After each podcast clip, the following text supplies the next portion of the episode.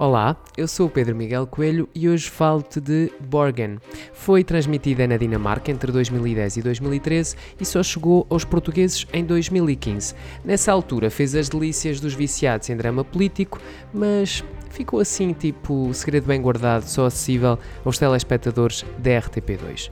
Baseada no parlamentarismo dinamarquês, é muito diferente dos manicaístas em redes norte-americanos e distinguiu-se por ter personagens verosímeis, humanas, com conflitos, dúvidas e problemas que também nos dizem respeito. Em Borgen, Birgitta Nyborg, inesperadamente nomeada Primeira-Ministra, vai ter de negociar um pacto de governo, fazer cedências e jogar taticamente para conseguir segurar o poder.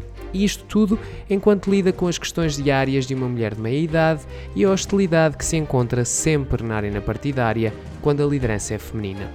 30 episódios que vemos sempre uns a seguir aos outros. Um drama que tem a estética infalível do Nordic Noir e o alcance universal das boas histórias. Está tudo disponível na Netflix e vem aí temporada nova muito em breve.